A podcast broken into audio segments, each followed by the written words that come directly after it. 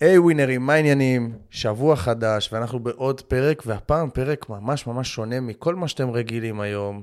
פרק שעדיין לא עשיתי, ואני כאילו סופר מתרגש ומעניין מה תהיה התוצאה הסופית של הפרק הזה, זה פרק אה, משולב. זה פרק שהוא עם לקוחה, לקוחת עבר שלי, יש לציין, שעשתה איזשהו תהליך מאוד מאוד מטורף. אנחנו לא נדבר על התהליך עצמו, אנחנו נדבר על ה... מה קרה לה ב mindset, באיזה רמה היא התחילה ואיפה היא היום. ואולי אפילו קצת אנחנו נצלול uh, קצת מה הקשיים שיש היום ואיך פותרים את הדבר הזה. ובפרק הזה אני רוצה לתת לכם, בעיקר לכל מי שחווה עכשיו קושי ונמצא במצב ההישרדות, זאת אומרת, קושי באמת עם העסק, קושי להכניס כסף, לתת לכם את ה... לראות שאיפה שאתם נמצאים היום, ואיפה שאתם תהיו עוד חצי שנה, עוד שנה מהיום, זה יכול להיות שמיים וארץ, ואתם יכולים להיות במצב כל כך כל כך שונה.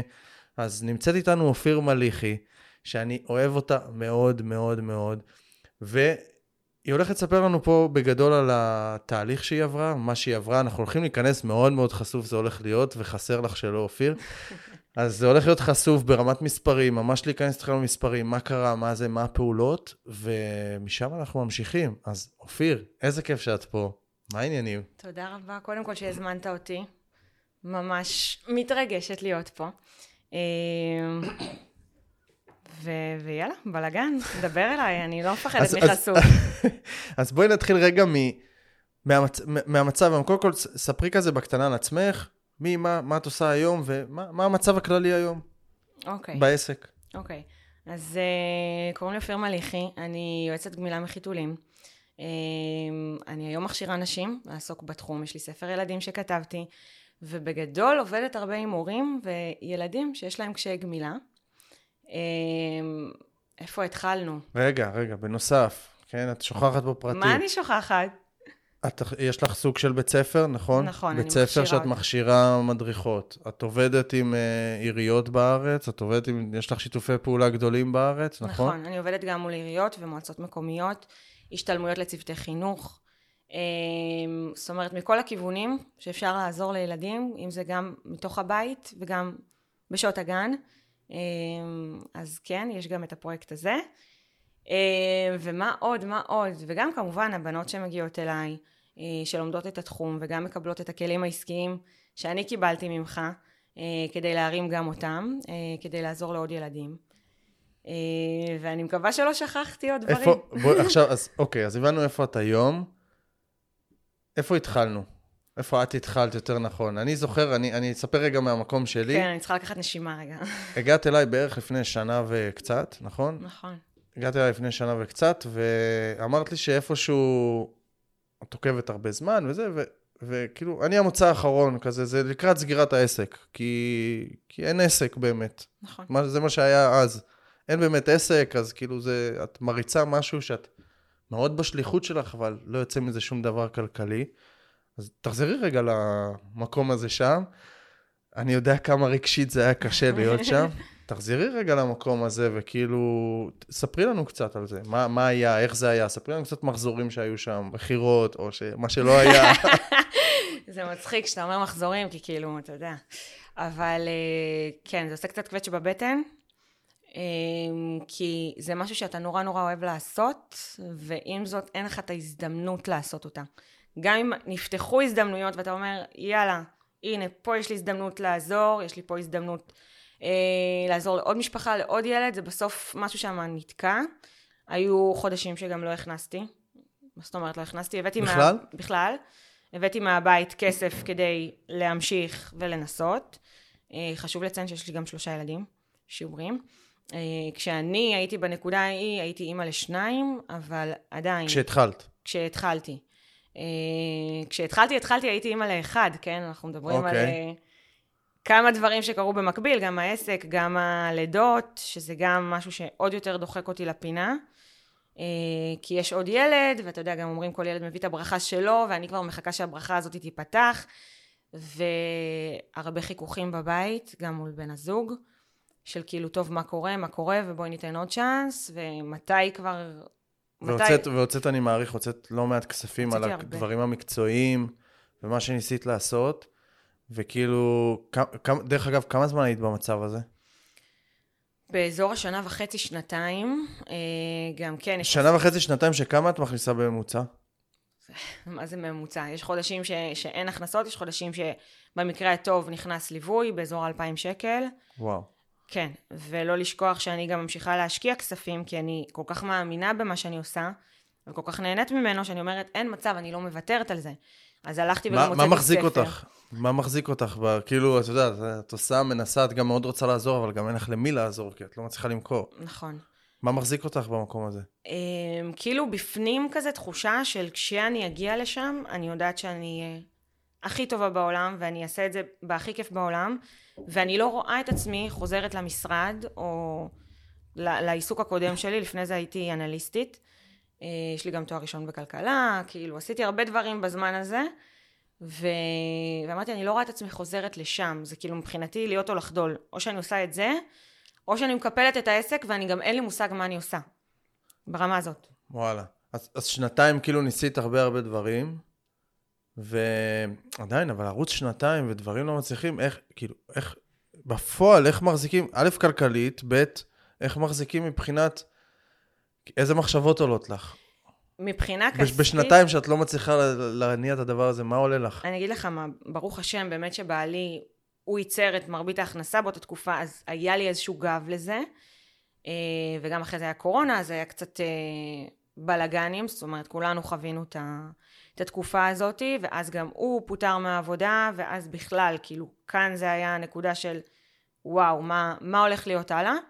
מבחינת התחושות, זה כזה, כן, זה מחזיר אותי קצת אחורה, אה, כי זה שם אותי הרבה במקום הזוגי מול מראה כזאתי, של כאילו הרבה השוואות, ולמה, מה, אני לא מספיק טובה?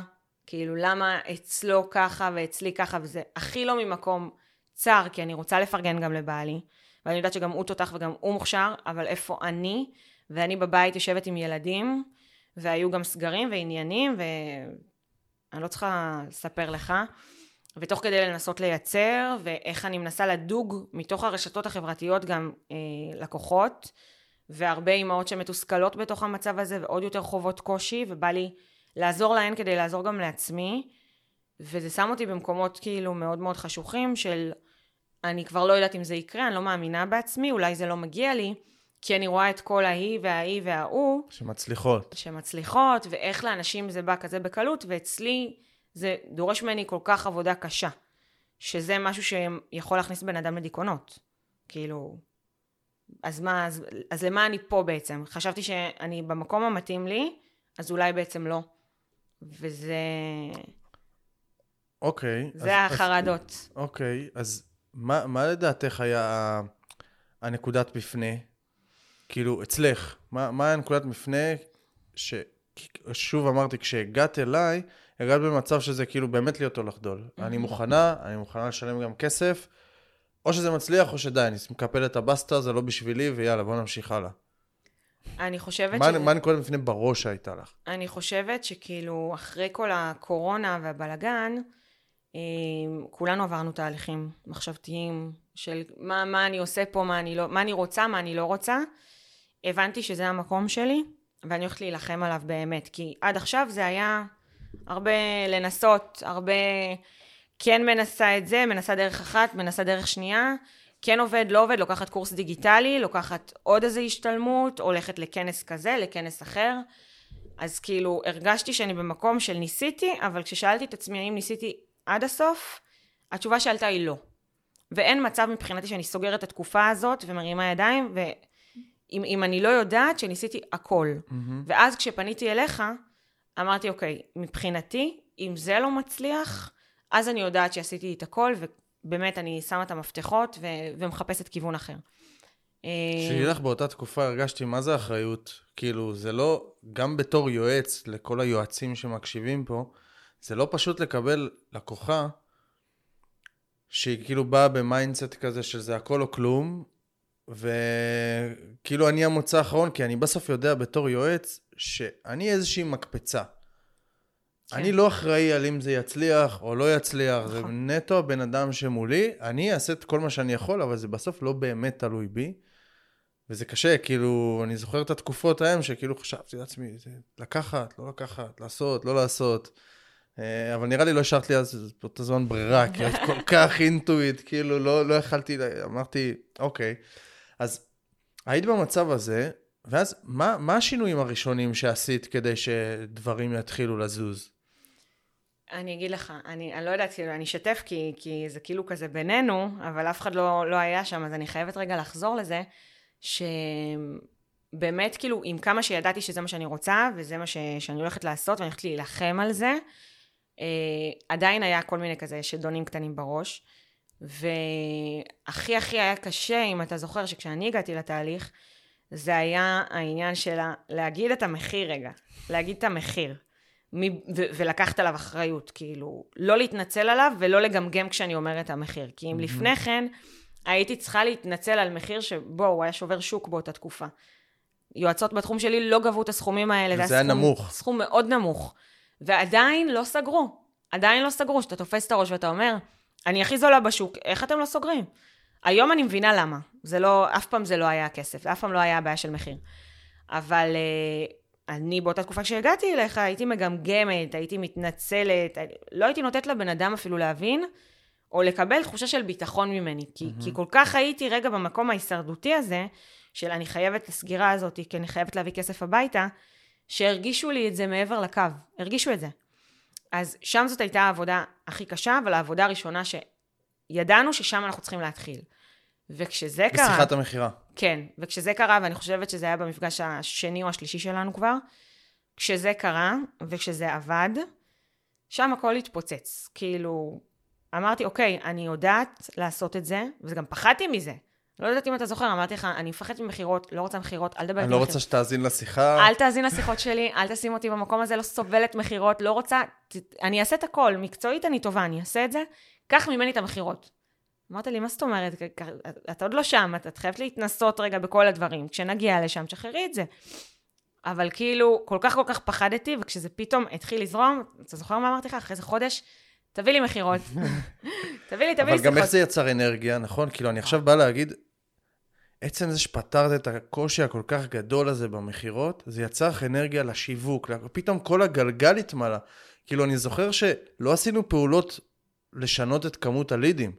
זאת אומרת, המשכת עם אותו תוכן, אותם דברים, עצם שהשתנה שיחת המכירה, פתאום הגיע הרבה יותר לידים גם, באיזשהי אורח פלא, כאילו לא עשינו שינוי מהותי בשיווק, פתאום הגיע הרבה יותר לידים, נכון? רק מהשינוי אנרגיה הזה, שפתאום באת ממקום אחר.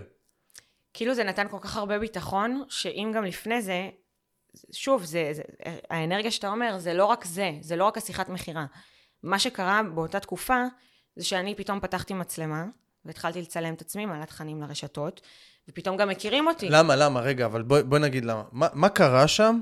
כי זה אני עדיין לא, לא הבנתי, נכון? כי אני זוכר שבהתחלה לא עבדנו על השיווק. לא עבדנו. וראיתי פתאום עלייה בכמות הלידים, מבלי לעבוד בכלל על השיווק, אבל ראיתי שכאילו משהו השתנה אצלך ב... כאילו ב mindset, עזבי את זה שאת ביצועיסטית, כן? תמיד אמרתי לך את זה, וזה מה שאי אפשר לקחת לך, לא משנה מה לא עבד לך לפני, היית ביצועיסטית כל הזמן. שזה, כן. אני חושב שזה כאילו ערך מאוד מאוד גדול, כי יש אנשים שנכנסים לתהליכי ליווי והם לא ביצועיסטים והם לא עושים את המשימות, אין, אין סיכוי. נכון. בואו נגיד לכם תכלס, אם אתם במצב כמו של אופיר כרגע, ואתם לא ביצועיסטים, חבל על הזמן. תהיו, כאילו, באמת. נכון, כשבאתי לך, אמרתי לך, אני, אני איתך, אני בפנים, תגיד לי מה לעשות, אני עושה. נכון. נכון, ועשיתי את זה. וככה זה היה, ועשית, ולקחת את זה גם הרבה יותר קדימה. כאילו, אני זוכר, אבל ה... תנסי רגע להיזכר, מה השתנה לך באנרגיה? עצם זה שכאילו התחלת לסגור, זה גרם לך יותר מה? אמונה בעצמך? שכאילו הצלחת לעשות וידאוים פתאום, והצלחת לעשות... הביטחון שלי, ופתאום גם להבין את הערך העצמי שלי, זה מאוד מאוד עלה ביחד. כי אני הבנתי, אוקיי, יש, יש כאן אנשים שלא... אם לפני כן, אתה יודע, הייתי עולה לשיחה והיא הייתה אומרת לי, טוב, תקשיבי, אני אחזור אלייך, את אל דברי איתי, אני אחזור אלייך, אתה מכיר את זה? אה, ופתאום זה כזה, וואו, אני כבר שומעת את הגבה שלה מתרוממת תוך כדי שיחה של אני רוצה את זה, איך אני גורמת לזה לקרות. פתאום אני מבינה שיש לי הרבה מה להציע, הביטחון עולה, האנרגיות עולות, כי פתאום גם, בואנה, אני באמת מצליחה לייצר כאן משהו, וזה מה שגרם לי לפתוח מצלמה, ולפני זה הייתי מעלה פוסטים שהם בלי, בלי הפנים שלי בכלל. Mm-hmm. שגם, מי כמוך יודע כמה זה קשה למכור היום בעידן של הרשתות החברתיות בלי להכיר פנים. אנשים לא, זה, זה לא יקרה, זה לא יחזיק, mm-hmm. זה לא מחזיק מים. ופתאום, מתוך הבנה שגם אני העסק, אז בכלל אני פתאום גם מציגה תכנים שהם שלי והם אה, אישיים שלי, ויותר חשופים, ואני כאילו מתחילה לחזק בעצמי גם את החוסן. כאילו, זה, זה תהליכים שהם קרו ביחד. זה לא רק טוב, אה, הגדלתי את המכירות, איזה כיף. גם ברמת האנרגיה, גם ברמה השיווקית, איך אתה אומר, זה קרה מעצמו, לא הייתי צריכה בכלל להתאמץ. אה, זה היה מדהים, ופתאום עלינו מדרגות, ופתאום אני כבר, אני חושבת, תוך כמה זמן זה היה? המוצר גם, המוצר גם. המוצר, המוצר השתפר. היה שם פיצוח של המוצר, אה, משהו מאוד ייחודי, אני זוכר שבנינו שם, שכאילו, אף אחד לא הציע כזה דבר. ולמה, והנה בואו אני אתן לכם טיפ ככה עליי לכל מי שבמקום הזה שקרוב לאופיר, תעשו מחקר אמיתי של הלקוח. והנה אופיר, אני חושב שזה עם השילוב של המכירות, זה גרם לפיצוץ באמת. נכון. כי עשית מחקר לקוח אמיתי, שוב אמרתי ביצועיסטית, שלחתי אותך ל- לעשות מחקר לקוח, לעשות סקר, ענו לך כמה 200 בנות על כן. הסקר, כן. 200 בנות ענו לך על הסקר, ומהסקר הזה הבנו, מהסקר הזה הבנו ש... את יכולה, כאילו, אנחנו הבנו בדיוק מה חסר ל- ללקוחות באמת בליווי. מה כואב להם באמת בפנים, ואיך אנחנו פותרים את זה ברמת המוצר. אני חייבת גם להגיד משהו ולהיות כנה, שלגבי הפיצוח, זה משהו שהוא מבחינתי skill, שלקחתי אותו, עד עכשיו אני משתמשת בזה. לקראת כל משהו חדש שאני משיקה, כל פרויקט חדש שאני מתעניינת בו, ובא לי לעשות אותו, אני תמיד, זה כאילו לחשוב צעד אחד קדימה. אז הקטע של באמת, לכו תחקרו את הקהל שלכם, זה, זה כמה שזה נשמע מובן מאליו, זה כל כך לא מובן מאליו, בטח לא לאנשים שהם בתחילת הדרך. תעשו את ה-next step במחקר לקוח, זאת אומרת שזה באמת, מה שאת עשית זה הסקר, ולשאול את האנשים, ממש לדבר עם אנשים, כאילו, מה כואב לכם? מה, לאן אתם רוצים להגיע? מה מפריע לכם? מה לא טוב?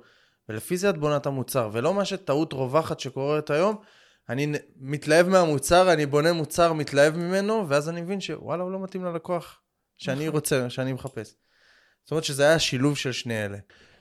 אז שתפי אותנו רגע איך זה מרגיש שפתאום את מתחילה להצליח. כי יש אנשים... איזה שאלה קשה. לא, כי יש אנשים באמת שלא חוו את זה אף פעם. וכאילו אם אנחנו יכולים לפחות להעביר להם את החוויה, כי אני יודע שהחוויה הזאת מייצרת איזושהי תקווה. וזה מה שאנחנו רוצים לייצר פה בפרק הזה. איך זה מרגיש שזה, כאילו, שדברים מתחילים לנוע, יש מכירות, אשכרה אנשים אומרים, קחי את הכסף שלי ואני מאמינה בך. אני אגיד לך, אני הזכרתי גם את נושא הקורונה לא סתם, כי באותה תקופה, ודרך אגב אנחנו חווים את זה גם עכשיו, את כל העניין של יוקר המחיה, ו... ואני ואתה שנינו יודעים שזה לא באמת בעיה, זה הכל עניין של סדר עדיפויות, ואם לבן אדם יש צורך אמיתי, גם עכשיו בעסקים, פונים אליך בעלי עסקים. אתה יודע שעם יוקר המחיה זה דווקא טריגר לאנשים כן לבוא ולהגיד, אוקיי, אני רוצה לעשות שינוי בחיים שלי. ובאמת. ברגע שהיה שם גם את המשבר ההוא, ופתאום אני הבנתי שוואלה, למרות המשבר, אני כן מצליחה לעזור לאנשים, וכן מצליחה גם למכור בסופו של דבר, ולהביא הביתה יותר כסף ממה שהבאתי עוד בכלל לפני כן, כשהייתי שכירה ועבדתי תשע שעות ביום, ולא הייתי רואה את הילד שלי, וכשהוא היה חולה הייתי צריכה להשלים אחרי זה שעות במשרד ולא לראות אותו ארבעה ימים אחרי זה בגלל זה, שזה היה בשבילי משהו שאני לא, לא, לא מסכימה להיות בו יותר, וזאת אחת הסיבות שגם נלחמתי כל כך על העצמאות שלי ועל השליחות שלי, אבל התחושה היא כאילו וואו, היא, היא לא רק וואו, היא כאילו שלוש פעמים וואו, כי גם הצלחתי לייצר, גם אני פתאום מאמינה בעצמי, ו- ואני כל כך מלאת ביטחון שאני מצליחה גם להעביר את זה הלאה, ופתאום אנשים גם נמשכים אליי יותר. זה ו... כמו כדור שלג גם. זה כדור שלג, וגם יש פה פוטנציאל של קצה הקרחון, מה שנקרא, שכאילו תקרה ועוד תקרה ועוד תקרה שאתה מנפץ, שאתה אומר, איך לא הייתי מודע לזה קודם? כאילו, מה נסגר איתי? למה אני מגלה את זה רק עכשיו? וכאילו, נפתחו לך, נפתחו לך השמיים, או אתה נכנס לאיזה חדר שכאילו, אתה לא רואה את הסוף שלו, תיבת פנדורה, זה מה שנפתח. כאילו הצ'קרות שלך נפתחות, זה מה ש, שזה הביא איתו, אבל כמו שאמרת בתחילת הפרק כאן עכשיו, שעם כמה שהמצב ההישרדותי הוא מצב מאתגר, גם כאן זה פתאום התחיל להביא איתו עוד קשיים. ו... אז, אז, אז שנייה לפני שאנחנו עוברים למצב, כן. ה, למצב השני של מצב ההצפה, היית במחזורים של אמרת, מחזורים, אפס, אלפיים, אפשר לקרוא להם מחזורים. בשיא, לאן הגעת? ניסינו לעשות מקודם חישוב, ואני חושבת שהגענו ל-64 אלף שקל. וואו, בשנה. כאילו... תוך אתה- שנה. תוך שנה, כן. מחזור חודשי. כן, כן, מחזור חודשי. לא שנתי, כן. אז הנה, אה, וגם לא כל הזמן הזה הייתי איתי בליווי, חייב להגיד, נכון? היינו באיזה חצי שנה ביחד, וזהו, והמשכת משם לבד, נכון. נכון? ומדהים, כאילו, בגלל זה אני לא סתם אומר, זה לא יועץ עסקי שתיקחו, וזה לא זה, זה באמת, היועץ עסקי זה איזושהי מקפצה, זה איזשהו משהו שיעזור לכם, ש- שהוא מאוד חשוב, כמובן, יועץ עסקי גם, וזה מאוד חשוב, אבל זה לא שם. כאילו, גם עם יועץ עסקי אתם יכולים לא להצליח, כן? זה הרעיון. זה כאילו, לגמרי. זה לגמרי, זה, זה נטו מקפצה, אז תמיד כשבאים אליי אנשים ואומרים לי, תשמע אחי, בזכותך הצלחתי וזה, אני אומר, ממש לא בזכותי. אני הייתי שם כאילו מפתח, אבל עם ה mindset שהיית, כנראה שגם עם יועץ עסקי אחר היית מצליח. מהמם. זה כאילו לא, אני לא כזה מיוחד. תרים לעצמך, מה לא? תקשיבי, כי זה באמת, עצם ההחלטה, דרך אגב, אנשים שכאילו עומדים הרבה זמן בהחלטה של אני לוקח יועץ עסקי, אני אשלם מחיר, זה לא, לא זול, זה יקר, זה עצם ההחלטה. קורה לי לא הרבה פעמים, אנשים רק החליטו להתחיל איתנו תהליך, לא, לא דיברנו איתם, לא התחלנו את התהליך, ופתאום אומרים לי, תשמע, סגרתי את הלקוח הזה, סגרתי... אומר לו, איך? לא התחלנו שום דבר, לא עבדנו שום... אנרגיה. משהו באנרגיה משתחרר. אנרגיה, כאילו בן אדם החליט שאני מוכן לשלם את המחיר. עכשיו זה יכול להיות יועץ עסקי, זה יכול להיות מישהו שבחיים לא עשה פרסום, והוא אומר יאללה, אני שם תקציבי פרסום עכשיו, זה יכול להיות כל דבר כזה שהוא פתאום מהמר על עצמו. זאת אומרת שיש פה איזושהי אנרגיה, זה לא תמיד, כן, כמובן, אבל יש פה איזושהי אנרגיה פתאום שאוקיי, היקום מבין, אתה מוכן להשקיע על עצמך? קדימה, אני איתך. בוא ניתן לך את הגב. אני גם חייבת להגיד משהו שכאילו היום, כשאתה מסתכל על זה, זה כאילו... כאילו אם החוכמת הבדיעבד הזאת, שאם אני מסתכלת רגע אחורה, אני אומרת לעצמי, בואנה, אופיר, את יכולה לעבור ממחזור של בממוצע אלף ומשהו שקל בחודש, למחזור של 64 אלף שקל, ואת רק צריכה להשקיע איקס, את תגידי, את לא, רצינית? ברמה הכספית כן, אבל זה לא ברור. המחיר היחיד ששילמת. שילמתי הרבה רגע, מחירים, בוא נדבר נכון? מה עוד מחירים. נכון. שילמת שילמת לה מחיר שהיית צריכה להתמודד עם הרבה פחדים שלך, שפתאום עכשיו, אני אז, אני, אני אז ליוויתי אותך, ואני אז האזנתי לך לשיחות, והיית צריכה להתמודד עם זה שבואנה, מישהו אשכרה יראה את כל הטעויות שלי עכשיו. אני חשופה ממש, אני חשופה לכל הטעויות, ולא לא נתתי לך הנחות. כאילו, אני זוכר, אני זוכר, אני יודעת. אני זוכר, הסתכלת ולא רצית, לא רצית לתת לי עוד שיחה, כאילו, לא יודע מה עבר לך בראש, אני אומר, אולי עבר לה בראש, לא רוצה את הליווי הזה, די, לא רוצה הצלחה, אז לא רוצה להתמודד עם הדבר הזה. אבל התמודדתי עם עוד מחירים, זה עוד מחירים פתאום של, וואלה, גם שמים כסף, צריך לעשות את הדבר הזה, צריך לעשות את הדבר הזה, אני, אני צריכה לדבר גם עם, אה, עם בעלי, כאילו, זה, זה משפיע על הבית, אני משקיעה עוד כסף, כאילו, יש פה מלא השפעות. מחירים שאת צריכה להתמודד איתם, אז זה לא כזה, בוא לא נצייר את זה, כאילו, לא. מה, מה, רק נשלם ליועץ עסקי לא, ואני לא, אגיע למחזורים האלה? ברור שלא, ברור שלא. הדבר הכי קשה שהיה, זה לא... החלק הקל היה רק להוציא את הכסף. זה לא היה החלק הקשה. החלק הקשה היה, אוקיי, מה אני עושה עם עצמי ועם כל מה שעובר לי בראש, ופתאום, שאתה יושב איתי כמישהו שצריך לשמוע את השיחות שלי, את השיחות מכירה שלי, מבחינתי זה פדיחה. פדיחה. אין מצב שמישהו שומע אותי מגמגמת, מסבירה, מתנצלת, כי אני יודעת מה היה בשיחות האלה. בוא, אני לא מנותקת מעצמי.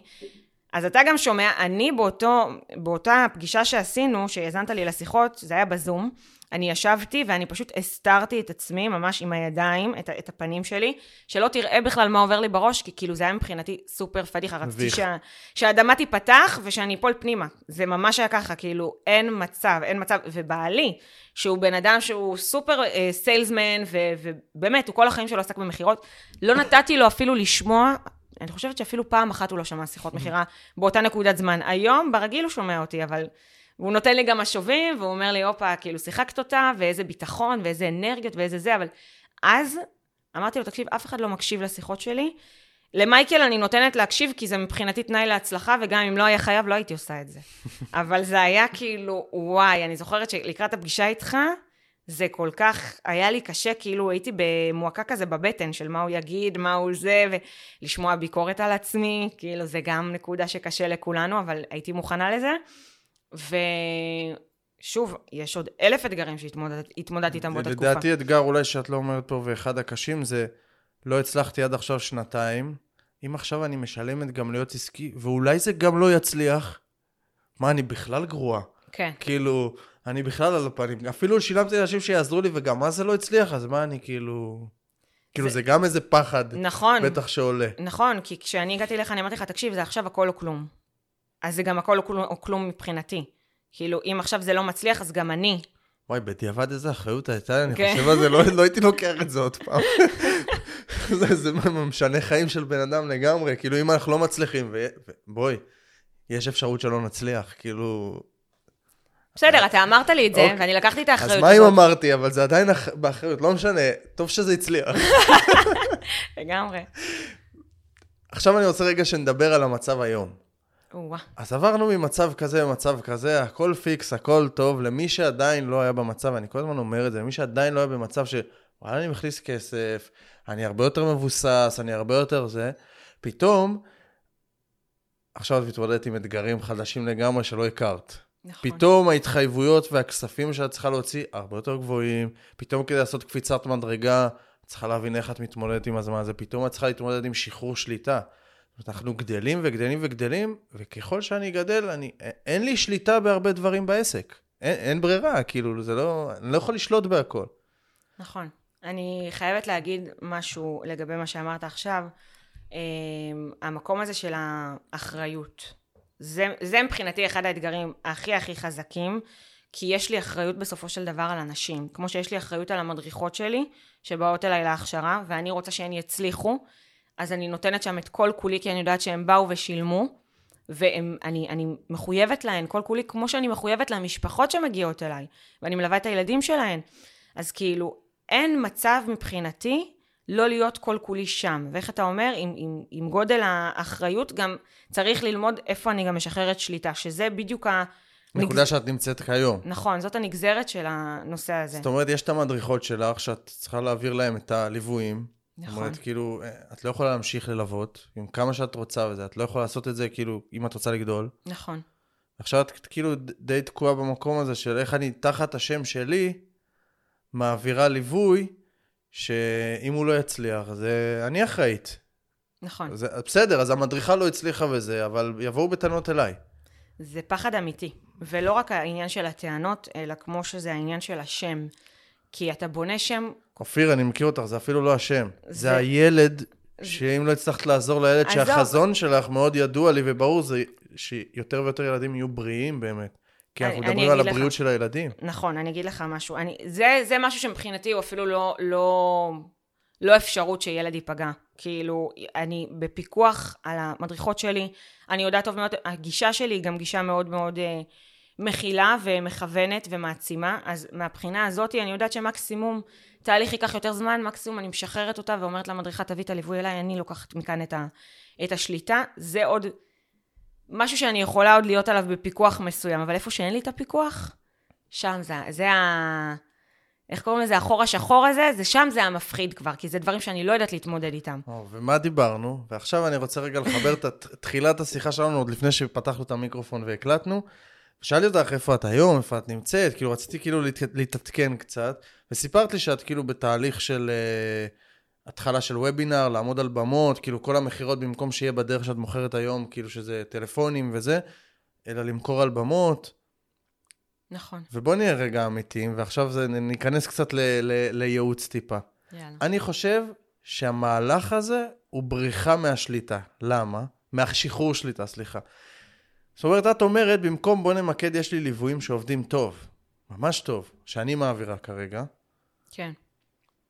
למה לא לפתוח, למה לא לעשות מצב שעכשיו, א', את לא עושה את הבחירות יותר, מישהו אחר ימכור את עצמך, התחלת לדבר איתי למה, ב', שמי שעשה את הבחירה, אחר כך יש מלווה או מדריכה, שהיא מלווה את המשפחה, ואת כבר רק מלמעלה מפקחת על התהליך, שזה השלב הטבעי הבא שלך. ואת אומרת לי, לא, אני הולכת רגע לוובינרים למכור על במות קורסים של הדרכות, בסדר? שזה גם חלק, זה, זה עוד רגל בעסק שלך, הקורסים של ההדרכות, שאת עושה אותם היום כבר מחזור שני, נכון? כן. אבל את לא עושה את זה למה? את לא גדלה בליוויים למה? אני אגיד לך. זה, אני, אני באמת חושבת שכשאנחנו מדברים על זה עכשיו, זה משהו שהוא מאוד ניכר, שזה הפחד מלשחרר שליטה. אבל כאילו, כשאני בנקודה הזאת, ואני אומרת, אוקיי, מישהו אחר צריך לדבר עם המשפחות האלה, וצריך להעביר להם אותי, מי יכול להעביר אותי? מי יכול להעביר את האני מאמין שלי יותר טוב ממני? אבל זה איזשהו לופ. כי אם אני אמשיך לא לשחרר את זה, אז אני עדיין אשאר באותה נקודה. ש, שזאת אחלה נקודה בהשוואה להתחלה שלנו, כן? אין ספק, אבל... אבל הבן אדם טבעו לצמוח. נכון, אני רוצה יותר, לגמרי. אמ, אז אני מאוד מסכימה עם זה, okay. אבל אוקיי, זה כאן... אז זה התחלה. זה התחלה, אני מאוד מסכימה עם זה, אבל עדיין, כאילו, בפנים, בתוך הראש, עוברות מחשבות כאלה של, וואי, איך אני אמצא את המישהו הזה. אבל רגע, איפה הקושי יותר? מישהו שימכור אותך, או מישהו שילווה במקומך? מי שהיא כאילו שתלווה במקומך. אני חושבת שהיום במקום שבו אני נמצאת, שאני יודעת באמת מה הערך האמיתי של המדריכות שמגיעות אליי, שהן מדויקות לחלוטין, אני, אני מאוד מרגישה בנוח כן לשחרר שם. לפני כן זה לא היה קיים, אבל היום אני יודעת באמת, כאילו, אחת-אחת... הם גם עברו את הקורס שלך, עם השיטה נכון, שלך. נכון. מדברות את השפה שלך. לגמרי, והם... אני, שוב, אני מקבלת המון שיחות והמון מקרים ביום-יום שלי. ש, שוב, זה, זה לא... אנשים שמאזינים כאן כרגע, יכול להיות שהם פחות יבינו את האתגרים ההוריים, אבל מקבלת שיחות מזעזעות. ואני יודעת בלב שלם שהמדריכות שלי, הם לא יהיו אלה ש, שעליהן יגידו 1, 2, 3, הן פשוט כל כך מכילות וקשובות ומדויקות, ששם עוד אני, אחרי שהכרתי אותן יותר לעומק, אני יודעת ששם אני קצת מרגישה יותר בנוח לשחרר את השליטה.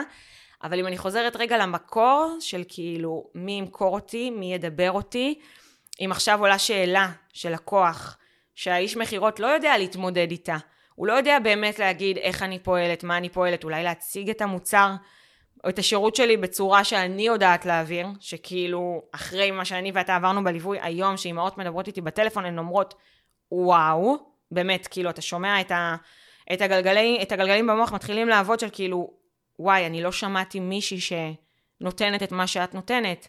או גם, אני זוכרת שבליווי... אבל כמו שאת הוכשרת, נכון. כמו שאת הוכשרת, נכון. וזה היה אפילו מאוד תהליך ממש מהיר, אפשר להכשיר גם אבל אתה מכיר את זה, אחרות. אתה מכיר את זה שאתה אומר, הלוואי והיה עוד אחד כמוני. אה, בסדר, הלוואי והיה עוד אלף כמוני. נכון. ומצד שני, היום אני אומר, וזה אולי משפט שכדאי לך לקחת, אני מעדיף להביא אנשים בכל תחום יותר חכמים ממני. אם אני כל הזמן הכי חכם בחדר, יש לי בעיה. אני לא אומרת שאני הכי חכמה לא, בחדר, אז, ברור. אז הכוונה שאני דווקא לא רוצה מישהו כמוני במכירות, אני רוצה מישהו יותר טוב ממני במכירות. זה בטוח, זה בטוח. אולי הוא לא טוב ממני באסטרטגיות, בדברים אחרים, אבל במכירות אני רוצה שהוא יותר טוב ממני. לא, בטוח יש יותר טובים ממני במכירות, אין ספק בכלל. אני יושבת עם אחד מולי כזה כרגע, אבל ברמת הלהעביר אותי, זה משהו שמפחיד אותי לעשות. כאילו, מה, איך, איך אתה יודע בכלל? את לא מעבירה אותך, את מעבירה את השיטה, את מעבירה את התהליך. כן, אבל השיטה... את מעבירה את האני מאמין שלנו. השיטה היא אני. אבל את מעבירה, את מעבירה את האני מאמין שלנו. אני של מס... החברה. אני מסכימה עם מה שאתה אומר, אבל למשל, משהו שהוא מאוד מאוד רווח אצלי, ב... בכלל, בנקודת מוצא שלא דיברנו על זה בכלל, אבל אני רגע כן אתעכב על זה, שכשהיינו במהלך הליווי, אני התמודדתי עם אתגר שלי. בתור אימא שהיא בעלת מקצוע בתחום הגמילה, mm, אני נכון. התמודדתי עם קושי לגמול את הבת שלי. וואו, זה היה, אני זוכר, נקודת מפנה מטורפת. שם אני אמרתי לך, תקשיב, אני לא יודעת מה להגיד לך כרגע, כרגע אני לא מוכרת כלום כי אני לא מצליחה בכלל, אין סיכוי למכור. ואתה אומר לי, אופיר, את מסוגלת... וזה, את... היה, אחרי, וזה היה אחרי שכבר התחיל לעבוד טוב. כן, כבר התחיל, היינו באיזה פיק, פתאום אני חווה קושי עם הבת שלי, ואני אומרת, אוקיי, אני לא יכולה למכור שום דבר כרגע, כי אני מרגישה מזויפת. מה אני עושה? ואז אתה שלחת אותי למשימה. שם הכל התחיל. אתה אמרת לי, אופיר, זה הדבר הכי קשה שתתמודדי איתו כרגע, זה האתגר הכי גדול שלך, וזאת תהיה גם המתנה הכי גדולה שלך. לא הבנתי מה התכוונת באותו רגע. אמר, אני ביצועיסטית, זוכר? אמרת לי, לכי תפתרי את זה. אמרתי לך, אני על זה. לא עשיתי שום דבר חוץ מלהיות על זה. וכשזה נפתר, כאילו, נפת... נפתחו שערי שמיים, שם באמת זה היה כאילו הגל השני. ופתאום זה לא בושה, פתאום גם עצם זה שאת, כביכול הסנדלר הולך יחף. נכון. כביכול, ה... יש לי הרבה דוגמאות כאלה, הסוכנות פרסום שלא מצליחה לשווק את עצמה. יועצת גמילה שלא מצליחה לגמול את הבת שלה, כאילו, אם את לא מצליחה לגמול את הבת שלה, אז מי כן יצליח? נכון. כאילו, את מבינה? ושזה היה המקום הזה, וכאילו, אני זוכר, אני זוכר את הרגע הזה, אני אומר, איזה מזל שזה קרה. היא תתמודד עם זה כי אופיר ביצועיסטית והיא תעבור את זה, וזה יטיס אותה. ואז פתאום התחלת לספר את זה בתהליכים, ופתאום כאילו לא התביישת בדבר הזה, כמו שבהתחלה, אלא דווקא זה היה מקור כוח שלך, מקור חיבור שלך לאימא. נכון. כי לפני זה לא היה לך תהליך גמילה קשה עם אחד הילדים שלך, נכון? נכון. היה לך כאילו, הלך לך קל. היה פצצה, אבל פתאום אני בכובע של האימא, וזה כאילו הייתה מתנה כזה, כי כאילו אני כזה, וואו, עכשיו אני מבינה מה עובר לך בראש כשאת מגיעה אליי. עכשיו יש לי את היכולת לעזור לך. ושם, זה כאילו הנקודה שבה הכל השתנה. גם מבחינת כאילו העסק, המכירות, האני מאמין שלי, דייקתי, זיקקתי את כל מה שבאמת הייתי צריכה אני, והעברתי את זה הלאה לאימהות שהגיעו אליי. וזאת הנקודה שאם אני רגע חוזרת לאותו איש מכירות פוטנציאלי שאנחנו מדברים עליו כרגע, אולי הוא לא עבר את זה. איך הוא ידע להעביר את זה?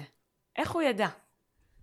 זה הקושי. אז הקושי, את מחפשת עניינים טכניים, לאיך הוא ידע להעביר. א', לא חייב להעביר את זה כדי לבצע מכירה. ב', צריך להבין שיכול להיות שיהיה פחות מכירות, כרגע. אבל בוא נכניס יותר לידים, שזה לא תלוי בזמן שלך בהכרח יותר לידים, נכון. ונייצר אחוז המרה יותר נמוך בהתחלה, סבבה, אבל נשחרר אותך, נכון? נשחרר כאילו את המקום הזה שלך, ואם הצלחת לבנות את זה בצורה אוטומטית, וזה בסיס חזק, וזה לא המחזורים שאנחנו רואים בהרבה עסקים, שזה כזה עולה ויש פיק, ואז יורד ועולה ויורד. יש משהו חזק, בסיס שעובד טוב, בלעדייך. אוקיי. זה נשמע טוב. דרך אגב, זה המטרה הראשונה עם כל עסק שאני עובד היום. המטרה הראשונה שלנו זה איך אנחנו בונים חברה, אני קורא לזה חברה, גם אם זה לא חברה בע"מ. מבחינתי של עוסק פטור, אני רוצה mindset של חברה. איך אני בונה חברה שיודעת לתפקד בלעדיי. כל התהליך, גיוס לקוחות, תפעול, כספים, כל הדבר הזה, עובד בלעדיי. אני יכול רגע לצאת, זה יכול לעבוד, לא לצמוח. רגע, לצמוח זה כבר שלב הבא. זאת אומרת, אם אני יודע להכניס 50 אלף שקל בחודש, שזה יכניס באזור של 50 אלף שקל בחודש גם בלעדיי. כן. השלב הבא אחר כך זה גם איך זה צומח בידיי, ואז כבר פיצחת לגמרי את כל התהליך ואת כל, את כל מה ש... שאנחנו רוצים בסוף לפצח. נכון. שהעסק באמת גם יעבוד וגם יצמח בלעדיי. שוב, זה בסוף עסק שבנוי על השם שלך, אז זה לא יהיה לגמרי 100% בלעדייך, זהו, לא יראו אותך יותר, לא, עדיין תהיי פרזנטורית, עדיין תעבירי תכנים, גם זה הפשן שלך. נכון. אבל, אבל אם תחליטי לצאת לחודש חופשה עכשיו, הכל, הכל מתקתק, הכל טוב, הבנת? אז זה אנחנו רוצים. אז אני שם בפנייך, אפילו בלי לפתור לך את זה טכני, יש לך זה שני אלטרנטיבות, להמשיך למכור ולהגיד, וואלה, אף אחד לא יכול לעשות את זה כמוני. את תישארי כנראה במקום שאת נמצאת היום. אני חייבת לא להגיד ת, לך... לא, לא תצליחי להגדיל את זה. או שאני מתמודדת עם הדבר הזה, כי יש לי vision גדול יותר, אני רוצה לגעת ביותר ילדים, ואני עוד פעם חוזר איתך פה על המקום המנטלי. כי כל הזמן, כל פעם שאת בוחרת בהחלטה הפחות אמיצה כביכול, ואני אגיד את זה כואב, בכוונה, את בוחרת לפגוע ביותר ילדים בעולם. למה? כי יש לך מתנה שקיבלת, ואת המתנה הזאת את צריכה, משימת חייך, להעביר אותה לכמה שיותר אנשים. עזבי רגע כמה כסף גם תייצרי מזה, ואת תייצרי מזה הרבה יותר כסף. אבל יש מתנה שאת צריכה להעביר ליותר ויותר אנשים, ליותר אימהות, לפתור יותר בעיות פה, ואני יודע מה, אני זוכר כאילו מה היא מספרת לי על אימהות שמדברות איתך.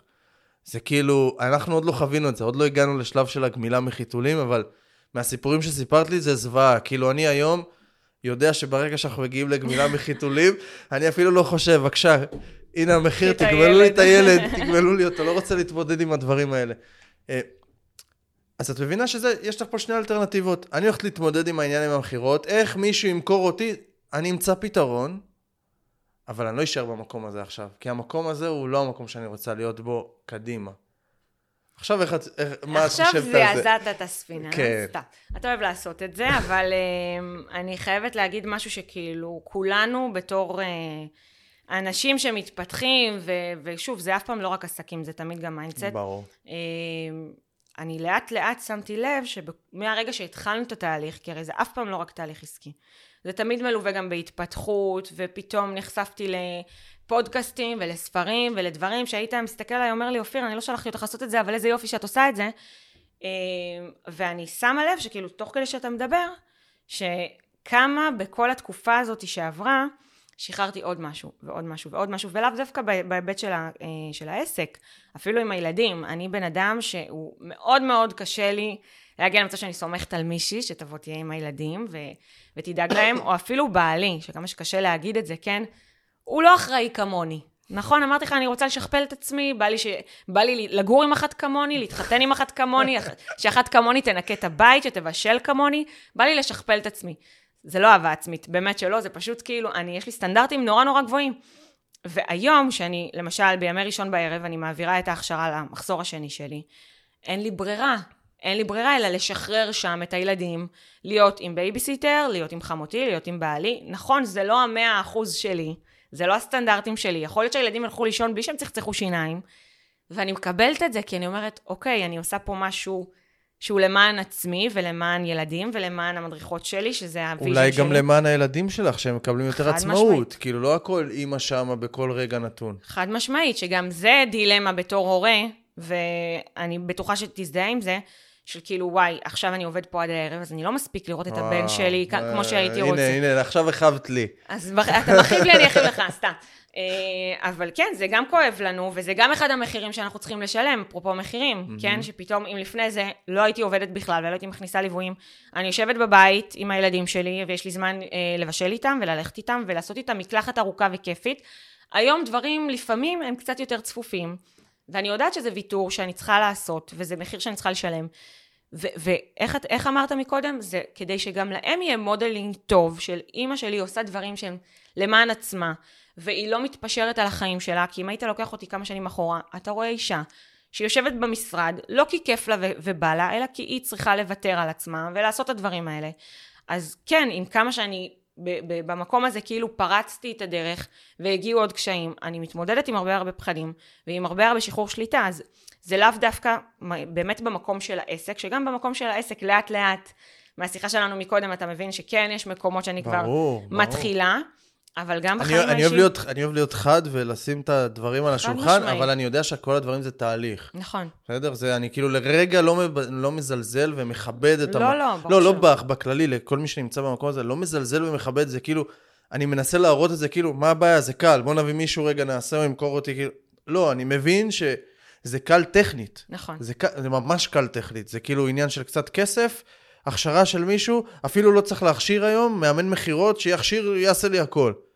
אבל אני מבין שזה רגע תהליך בראש, אבל לפעמים התהליך קורה כמו, כמו בן אדם שמפסיק לעשן סיגריות פתאום. לא בהכרח צריך להפסיק, בוא נוריד סיגריה ביום, בוא נוריד, זה כאילו, לפעמים צריך לחתוך. נכון. לפעמים צריך פשוט להחליט, לקבל החלטה, זהו, זה מה שאני עושה עכשיו, אני מביא איש מכירות, אין, זהו, אני לא, לא חוזר אחורה יותר. הבנת? כמו ש... once את עושה את התהליך של, אוקיי, בוא נדבר עליי, קיבלתי החלטה, שותף נכנס, אנחנו עושים צמיחה משמעותית, גדולה, בתקופה האחרונה. מביאים יועצים, הם מלווים, אני לא מלווה יותר, אני, עם כל ההשלכות של הדבר הזה, שזה חתיכת השלכות, כאילו, אני יודע כמה אחריות יש לי על עסקים, אבל אם אני יכלתי ללוות אותך, אז עכשיו, אין, יועץ אחר מלווה, זה לא בדיוק בר, איך שאני מלווה, כאילו, כן, אני מלמד ומכשיר, וזה, אבל זה לא בדיוק אותו דבר. אבל אני מתמודד עם זה, אין, זהו, יש החלטה, מתמודדים, ממשיכים הלאה, ומתמודדים עם מה שיש. וכאילו, לפעמים אנשים מסתכלים ואומרים מהצד, אבל איך אתה סומך, ואם זה לא יצליח, זה השם שלך, ופתאום יהיה עליך אה, המלצות לא טובות, ואם זה... אין מה לעשות, אני אתמודד, אני צריך להתמודד עם זה. זה סיכון שצריך לקחת. בדיוק, זה סיכון שצריך לקחת. אז זה אותו דבר אצלך, במקום הזה. במכירות זה הרבה יותר קל. אני חושב שדווקא הקושי האמיתי יהיה לך, לאורך הדרך, זה דווקא בליוויים. כי זה, כי זה כאילו ה baby שלך. כן. כי מכירות זה לא שעכשיו את מומחית מכירות, זה לא שאת מאמנת מכירות. נכון. אז בסדר, זה ייפתר וזה, אבל ה baby שלך, כאילו, זה, זה התוכן שלך, זה, זה המוצר שלך בסוף. וכאילו, אם יפגעו לך במוצר, אם לא יעבירו אותו באמת טוב, עזבי, נכון, למדו את השיטה שלך, עשו את הדברים, עשו הכל, אבל לא בהכרח שכאילו יעבירו את זה, כי אנחנו יודעים שבין התיאוריה לפועל יש הבדלים. ברור. את מבינה? אז, אז אני כאילו שם לך נקודה שפה יכול להיות לך קצת קשה. אה, בסדר, אתה אוהב לדחוק אותי לפינות. אה, אם הייתי יודעת, הייתי חושבת פעמיים לבוא, סתם. אבל זה כאילו כמו בדיוק המצב שהיית במצב הישרדות, וכל מה שחשבת זה, רגע, איך אני יוצאת מהמצב הישרדות? ואני גם אומר, זה כאילו לא כיף לשמוע את זה. אבל ממצב הישרדות עכשיו את עוברת למצב הצפה, נכון. שמצב הצפה זה לא בהכרח יותר טוב. אז כן, אז יש כסף, יש זה, יש זה, יש זה, אבל בואנה, כמה דברים יש לי לעשות. איך אני מתמודד עם הדבר הזה? פתאום אני עושה ויתורים שאז לא היה, כמו שאמרת. אני פחות עם הילדים. זה קשה, כאילו, אימא עכשיו לחשוב בתור אימא. אני בתור אבא זה קשה לי, כאילו, לפעמים שאני נכנס לתקופה שאני צריך לבנות תשתיות ולבנות את הדברים. היה לי, היה לי השבוע, תביני, הנה, בואי, נ... את קשה לך עם ה... היה לך קשה אם לא מצליחה לגמול את הילד שלה, את הילדה שלך. כן. אני, היה לי תקופות השבוע שלא ראיתי את הילד שלי, כאילו, יום שלם לא ראיתי אותו. זה לא קרה לי. כי היה לי עומס מאוד מאוד גדול, שאני פותר אותו עכשיו, אבל פתאום אני לא רואה את הילד. יוצא לפני שהוא מתעורר, חוזר אחרי שהוא ישן. זה מבחינתי, כאילו, להרבה אנשים זה ייראה נורמלי ורגיל, להרבה אבות, אני מכיר. לי זה כאילו, זה מטורף, זה לא הגיוני לי. אז זה קשה לי הדבר הזה, אבל אני מתמודד ואני מבין, ואני כאילו, זה דווקא מביא לי את הדרייב שאני חייב לשנות את זה כמה שיותר מהר. כן. כי גם זה מה שאני מלמד. אני אגיד לך מה, אחד הדברים שנזכרתי שאמרת לי פעם באותה תקופה, זה מה ש... מה שמפחיד אותך, זה סימן שאת צריכה לעשות אותו. Mm, אני, והאמת שזה עיקרון שמנהל אותי, וואלה. כאילו, אני, מה זה מנהל אותי? אני הולכת על פיו, ואני מאוד מאוד מבינה, ואני חושבת שיש סיבה לזה שהגעתי לכאן היום, ואני שומעת את מה, ש, מה שאתה אומר עכשיו. אה, ועם כמה שזה מפחיד אותי, הרבה דברים הפחידו אותי, גם הפחיד אותי לפתוח את האקדמיה, ואמרת לי, זה מפחיד אותך, תעשי את זה, ו- וזה זה כנראה שזה זה. והפחיד אותי לשחרר אנשים בדרך, וגם ליוויים, שהם היו לא מדויקים לי, אה, ושחררתי לקוחות, שחררתי. וכל פעם אתה מקבל כזה איזשהו פידבק מהיקום, עשיתי משהו טוב, כי באותה שנייה, או עשר דקות אחרי זה פתאום מקבלת טלפון של, היי אופיר, רוצים להזמין אותך ל-1, 2, 3. ואז כזה אתה נושם לרווחה, ואתה אומר, וואי, זה כל כך הפחיד אותי, אבל זה כנראה היה נכון לי. אז אין, אני מאמינה שיש סיבה לכל דבר שאנחנו עושים, ויש סיבה לזה שהגעתי לכאן היום, ופתאום התחלנו לדבר על זה, ו, וזה מה שיצא לך מהפה, ואני גם תופסת ממך. גם, גם, גם לא התכוננו לזה, כאילו, באת לפה בכלל לא ידענו על מה אנחנו... נכון. כאילו, ידעתי, היה לי כיוון כללי, אבל בסוף התחלנו כזה, דיברנו, והיה כמו ייעוץ כזה, ואמרתי, יאללה, בוא נקליט. ואני שמח שזה רץ לכיוון הזה. אז אז זה מפחיד אותי, אבל אתה יודע מה? אני צריכה לשחרר. עכשיו אני רוצה רגע, אבל... אז קודם כל, זה מפחיד אותך ואת צריכה לשחרר, ויש הדרגה, ובוא נראה איך זה יקרה באמת בוא בפועל. תראה. למרות שאני מכיר אותך, ואם אם הוצאת את זה מהפה ואמרת, זה מפחיד אותי ואני צריכה לשחרר, אז אני מאמין שזה באמת ישתחרר בקרוב. אה, או שזה כבר ישתחרר, אבל פשוט הביצוע יהיה בקרוב. עוד כמה דקות. אבל ככה לקראת סיום באמת, אני רוצה שתתני לאופיר שלפני שנה ו- וקצת, תני לה, תני לה רגע ייעוץ. וואי. אופיר של היום, תני ייעוץ לאופיר של שנה, לפני שנה וקצת, למישהי שנמצאת במקום הזה, למישהי, למישהו, כן, תקחו את זה אליכם.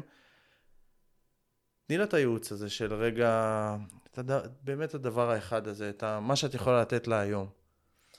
איך היית מחזקת אותה? מה היית אומרת לה וואי, שם? אימא'לה, איזה שאלה קשה, היית צריך להכין אותי לזה. אמ, אתה יודע, יש את כל הסיסמאות האלה של אל תפחדי, אל זה, תפחדי, מה זה תפחדי? בטח תפחדי. זה ממש בסדר, אבל אה, לא לפחד להודות, כאילו, לפעמים שקשה לך. כי זה למשל אצלי, אני בן אדם שהוא מרוב שהוא חולה שליטה, אסור לי להראות מגרעות, Mm. אסור לי להגיד קשה לי. מה יגידו עליי, מה יחשבו עליי, איך בא להסתכל עליי, חברות שלי יסתכלו עליי, מה המשפחה שלי תגיד. והיה לי, אני חושבת שאחת הסיבות לזה שניסיתי וניסיתי וניסיתי לבד, לבד, לבד, כל כך הרבה זמן עד שבכלל התקשרתי אליך, זה כי רציתי להוכיח. ולפעמים זה ממש בסדר גם לא, לא, לא, לא לנסות להוכיח שום דבר לאף אחד, ולהגיד, קשה לי. כי ברגע שאתה מוציא את זה מהפה, מקודם אמרת, לפעמים מגיעים אליי לקוחות, שילמו כבר על ליווי, עוד לא התחלנו בפועל, ופתאום משהו משתחרר. גם עצם זה שאתה מודה, זה כאילו איזשהו צעד לקראת ההתקדמות, לקראת ההתפתחות. אז גם היום, לפעמים כששואלים אותי מה קורה בעסק, כמו השיחה שמקודם דיברנו, אני אומרת לך, אני מוצפת. כי אני לא מנסה לייפות את הדברים ולהגיד, וואי, פרפקט, הכל אש, הכל עובד, ואני מכניסה סכומים והכל עובד לבד גם בלעדיי. לא, אני יודעת שזה לא המצב. אני אומרת, כרגע האתגר שלי זה הצפה, הנה אני מוציאה את זה מהפה. כי כשאתה מוציא את זה מהפה, אז היקום לאט לאט מתחיל לזמן אליך כל מיני דברים וכל מיני פתרונות וכל מיני דרכים. אתה רק צריך לבחור אם לראות את זה או לא לראות את זה. שזאת גם נקודה, אבל עזוב, זה כבר לפרק אחר. אז אני חייב להגיד לך קודם כל, תודה על החשיפה שנתת, ואני... המטרה שלי העיקרית מהפרק הזה, זה היה לתת תקווה לאותה אופיר שהייתה אז, ש, שתעשה, את, שתעשה את המהלכים, שתאמין בדבר הזה, שכאילו תמשיך ו, ושתבין שהשינוי יכול לקרות ממש מהר. כאילו לפעמים זה נראה, שנתיים לא הצלחתי, מה יקרה בחצי שנה? זה לא קשור. נכון. יכול עשר שנים לא להצליח, ופתאום בשלושה חודשים, כאילו אין, משהו קרה שם. לגמרי. אז, אז אה, באמת, אז מי שנמצא במצב הזה, תדעו שהכל יכול להשתנות, יש לי אפילו סרטון על זה, אתה לעולם לא תדע איפה אתה יכול להיות עוד חצי שנה מהיום, זה יכול להיות מקום אחר לגמרי בחיים שלך, שלך. אה, וממש תודה על השיתוף ועל החשיפה, ואיזה כיף שבאת ושיתפת אותנו. תודה שהזמנת אותי. תודה רבה. יאללה. אז ביי לכם ואנחנו נתראה בפרק הבא.